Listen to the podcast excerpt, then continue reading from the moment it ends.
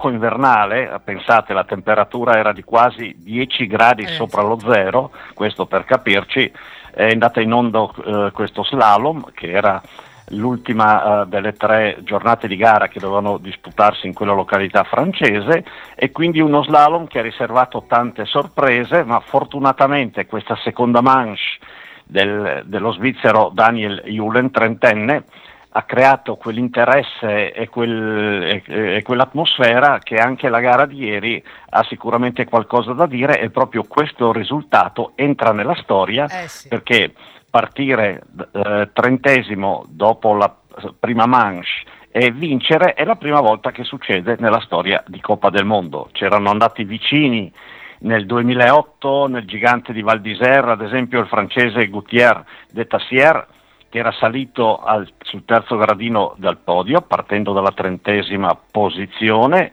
e poi naturalmente ancora eh, nel 2022 a Wengen, slalom di Wengen, il norvegese Lucas Brotten, 23enne, che tra l'altro si è anche ritirato il 17 gennaio, ha vinto partendo però dalla 29esima posizione, oppure ancora un esequo, un pari merito tra il norvegese Argin e lo svizzero Sandro Simone, entrambi terzi partendo dalla trentesima posizione. Quindi Ieri lo svizzero ha fatto una cosa che resterà sicuramente negli anali perché è la prima volta che succede, quindi vince lo svizzero Daniel Julen che era partito come dicevo dalla trentesima posizione, quindi partito per primo nella seconda, ha sfruttato la pista, ha sciato benissimo perché è anche giusto evidenziare esatto. la sua esatto. prestazione. Eh, e alla fine, dopo tanta attesa, ha battuto anche il record di rimanere eh, così, seduto, posizionato sulla eh, poltrona rossa da leader al traguardo finché non è sceso eh, il, il, francese Clément Noël che era in testa dopo la prima. Quindi una gara per questi aspetti molto emozionante, per lui è la settima vittoria in carriera e quindi eh, insomma, e pensate che era rimasto trentesimo, quindi aveva acquisito il diritto di partecipare alla seconda manche per soli 5 centesimi, alle volte il destino, eh, sì. le cose che si intrecciano. Veramente, veramente incredibile. Secondo è ancora Svizzera, e sto parlando di Lois Meilart che sale sul podio, 16 centesimi, e terzo l'atleta che era in testa dopo la prima manche ed è il francese Noël a 18 centesimi, nella seconda pensate fa segnare solo il ventottesimo eh, tempo. Stiamo parlando del campione olimpico in carica di questa disciplina. Eh sì. Per i colori azzurri andiamo al decimo posto e troviamo Alex eh, Finazzer che recupera 11 posizioni, un'ottima seconda manche, fa segnare il quinto tempo e per lui è il miglior risultato in stagione in questa eh, disciplina. Più dietro ancora troviamo Stefano Gross, ventunesimo, che recupera tre posizioni e più dietro 26esimo Tommaso Sala mm, che era settimo dopo la prima manche, purtroppo lui perde tante tante posizioni. Non si sono qualificati per poco e sto parlando di centesimi, Giuliano Razzoli per 21 centesimi fuori ed era 32esimo e Tobias Kaslunger a 23 centesimi 34esimo e più dietro ancora Maur Berger e Filippo Della Vitte. Gli organizzatori, come dicevo, hanno fatto il possibile e di più, perché quella poca neve che c'era l'hanno inzuppata d'acqua e poi con sale marino trattata per dare un po' consistenza, ma si vedeva chiaramente che ad ogni passaggio è una tipica neve che tende a sfaldarsi, non dà garanzie agli atleti, quindi sciano come su delle piccole biglie, tutto si muove, gli sci non hanno quelle reazioni che hanno sul fondo duro, quindi tanta più sensibilità e i piedi delicati hanno fatto la differenza. Una cornice importante di uno splendido pubblico come sempre in quella località. Infatti, e proprio sulla base di quello che ci hai appena raccontato, possiamo dire insomma, che chiaramente Iule ha fatto la sua gara senza ombra di dubbio, ma evidentemente anche appunto la preparazione della pista, nonostante i fattori determinanti e condizionanti dal, dal, dal meteo, hanno permesso anche questo, se ho capito bene. Luciano. Beh, indubbiamente sì, assolutamente sì, ma in effetti lo stesso vincitore ha riconosciuto e ha detto eh, ho colto l'occasione, eh, eh.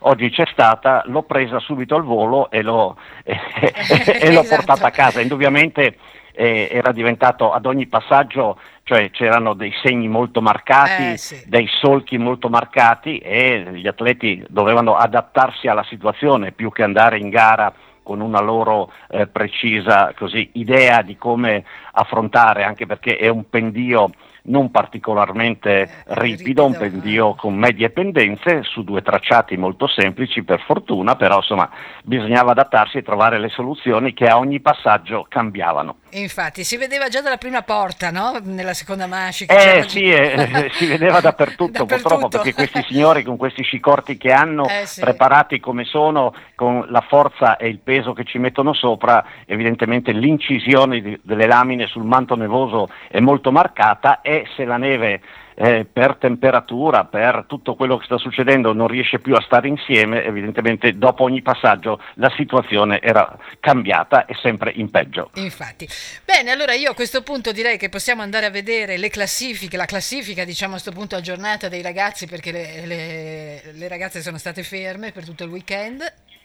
Sì, eh, beh, la classifica assoluta non cambia di nulla, rimane sempre saldamente nelle mani dello svizzero Marco Odermatt che la conduce con 1406 punti davanti al francese eh, eh, Ciprian Sarrazin a 684 e Manuel Feller è il terzo con 609 punti. Aggiorniamo la classifica di specialità, 7 gli slalom, 7 le gare disputate sino ad ora su 12 in calendario ed è condotta dall'austriaco Manuel Feller, 490 punti, davanti al tedesco Linus Strasser 326 e lo svizzero Daniel Julen che sale a 285 punti.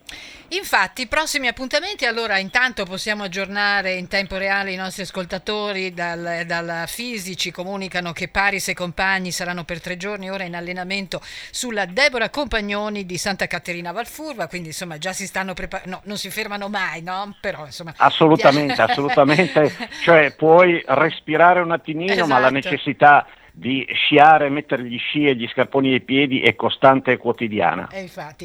E andiamo a vedere quali saranno i prossimi impegni, meteo permettendo, ma insomma non ci sono, come dire, gli allarmi che c'erano già stati, vero, per questo fine settimana? No, no, al momento per eh, le gare maschili, e sto parlando di Bansko in Bulgaria, c'è la conferma, le verifiche neve hanno dato l'ok, quindi sabato e domenica 10 e 11 febbraio a Bansko, gigante e slalom maschile, mentre per le ragazze nelle stesse date andranno in Andorra, a Soldeu per la precisione, e anche loro compet- eh, si troveranno in gara con uno slalom gigante e uno slalom speciale. Infatti.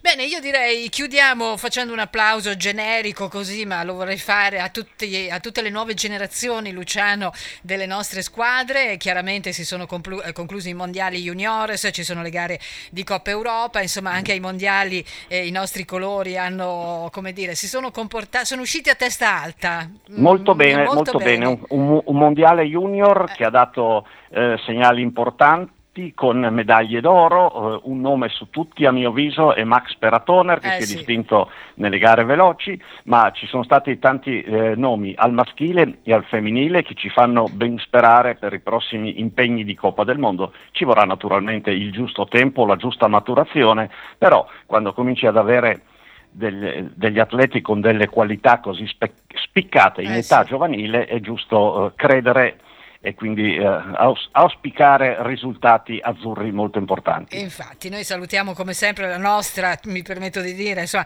territorialmente parlando, Ambra Pomarè che ha portato comunque molto brava, brava, molto brava, hai fatto bene a eh. sottolineare, hai fatto molto bene, Ambra è sicuramente una di quelle atlete su cui noi puntiamo in futuro. Infatti.